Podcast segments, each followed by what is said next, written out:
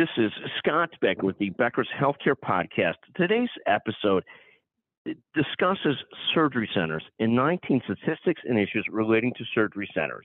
And I'll just go through these, and, and hopefully people will find this interesting that follow the surgery center market. First, there are now close to 9,200 surgery centers in the United States in total, with about 6,000 of those being Medicare certified. So when we really think about ambulatory surgery centers and, and the core of the surgery center business, we do think about the Medicare certified surgery centers. The other 3,000 are often single physician offices or plastic surgery, or, or especially that doesn't take Medicare. Uh, so, so that's some some of the difference. Sometimes it's a dental office as well. Second, the states with the most surgery centers include California, Florida, Texas, Georgia, Maryland, Pennsylvania, Ohio, and New York.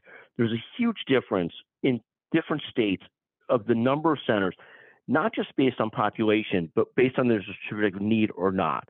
So New York State may be the second most populated state, but it's the eighth highest in terms of surgery centers. It has about 150 Medicare certified surgery centers. A place like California has 800 plus Medicare certified surgery centers. Third, the key specialties for surgery centers remain gastroenterology, ophthalmology, pain management, and orthopedics. Uh, orthopedics is often thought of as the holy grail for surgery centers, uh, good reimbursement cases, decent volumes of cases. But ophthalmology, gastroenterology, and pain management are also very, very important for surgery centers. Other specialties that are increasingly important for surgery center, ENT, spine, uh, spine services, uh, and, and cardiology, increasingly cardiology. But cardiology has gone through sort of a back and forth based on Medicare reimbursement issues for how surgery centers will be reimbursed for cardiology. Fourth, in terms of the growth of surgery centers, we had nearly flat growth for a long time. Now you're seeing growth again from about 5,600 surgery centers to 6,000 surgery centers in the last four to five years. A lot of that growth has come from hospital joint venture surgery centers with physicians or hospitals opening surgery centers. But typically, when a hospital is a center itself, it's not a joint venture. It's just an outpatient department of a hospital. But what, what you see is more and more joint venture surgery centers. And then you see private equity driven efforts at buying practices and surgery centers. And a key part of a private equity firm who's buying a practice, large practices, orthopedics, ophthalmology, gastroenterology, is to make sure that they've got included in their business the the surgery center as part of the ancillary profits for that business. Fifth, there's five or six chains that are the biggest chains for surgery center owners. Those include United Surgical Partners, which is a part of Tenet Healthcare, part of the transformation of Tenet from a hospital company to as much an outpatient company as a hospital company. Second, SCA or Surgical Care Affiliates. Uh, SCA was famously bought by Optum Healthcare, part of United, several years ago, and has continued to grow since then. Uh, EM Surge, again, originally focused more on the single specialty area, now private equity funded and, and part of a transformation of AmSurg itself. HCA, HCA Healthcare, which owns a lot of surgery centers, but also, of course, is the owner of HCA Healthcare, the hospital chain that is that is part of HCA. But the, the surgery center division itself is a significant part of HCA and the fourth largest by number of surgery centers in the country. And fifth, Surgery Partners, which has been the combination of several businesses over the years and, and operating very successful, successfully. There's several other surgery center chains, many of which are private equity backed. Regent Surgical Health comes to mind, and there's plenty of others. Uh, just to give a sense of this, uh, there's been about 21 new surgery centers opened in the last month. Uh, over the last year, 200 or so or new surgery centers were opened, which is a serious, serious amount. Seventh, much like you're seeing in the hospital sector, there's increased coverage and disputes between surgery centers and payers again. It seems like that is starting to spike up again, just as you see more and more tension between payers in their business trying to run their businesses for profit and surgery centers and hospitals trying to run their business for profit and, and seeing more and more lawsuits and coverage disputes between hospitals and payers and surgery centers and payers. Eighth, one of the huge growth areas for surgery centers over the last decade or so and has been the movement of spine cases to surgery centers. At one point, if you went back 10, 15 years ago, only 5 to 7% of spine cases were done on an outpatient basis. Now, more than 55% of all spine cases are done on an outpatient basis. So there's been huge growth in the movement of cases, spine cases, to outpatient settings.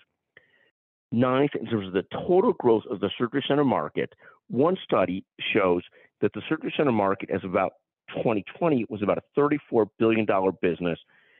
And is expected by 2028, with a lot of the growth being in total joints moving to surgery centers, hip and knee joints, total joint procedures moving to surgery centers to be $58 billion. So great growth. And, and there's a great article in this by Fortune Business Insights.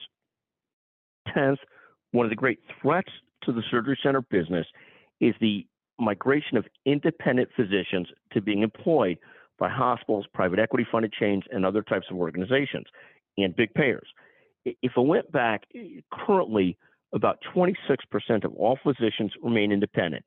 This is important for surgery centers because much of the sort of eh, investment in surgery centers and the cases done in surgery centers has traditionally been done by independent physicians in these key specialties gastroenterology, ophthalmology, orthopedics, pain management, and a whole host of others.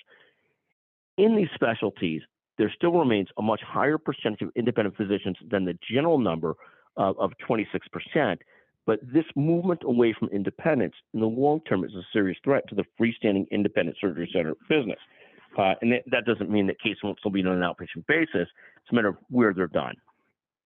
11th, just like the rest of the universe, labor and supply costs are rising rapidly for surgery centers, and payment and reimbursements not rising nearly as significantly. So, serious threats there to the profitability of surgery centers.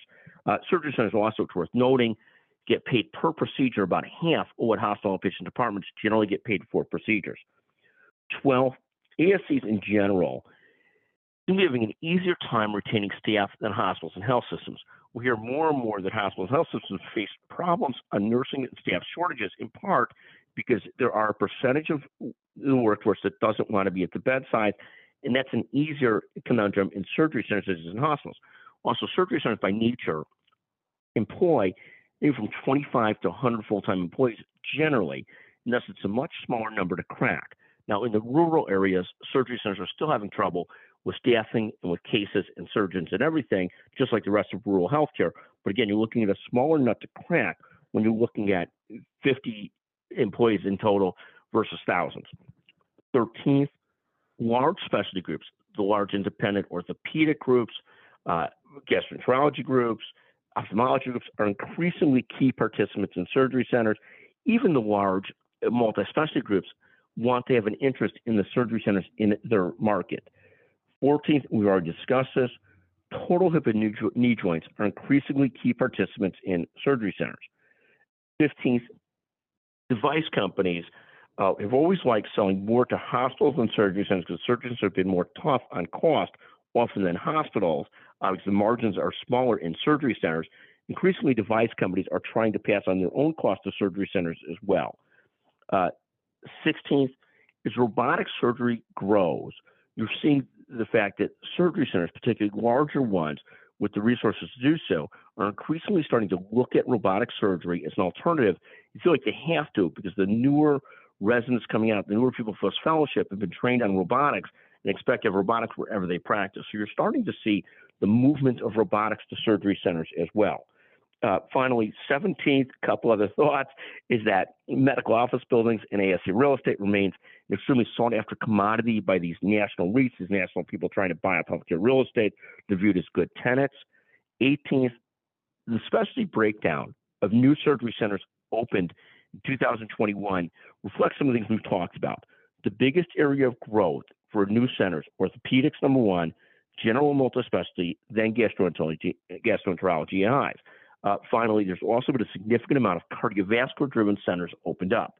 Finally, another common theme we talk about is, is the concept of surgery centers have often been run as mom and pop businesses. And increasingly, those surgery centers are being pushed to adopt technology to try and keep up with hospital health system partners. Physicians have gotten used to using the technology they use in the hospital health systems. They want it in the surgery centers too, and the staff does as well. So you're seeing surgery centers having to invest more in technology than they've ever invested before, uh, sometimes kicking and screaming, but having to do so. In any event, a fascinating market. You've seen much more growth in the surgery center market than many people would have predicted, given the changing dynamics of physician independence. Uh, but just the general wave of movement towards outpatient procedures has also rose, risen the tide or helped the tide of surgery centers as well. Thank you for listening to this version of the Becker's Healthcare Podcast. We hope you find it helpful. Thank you very much.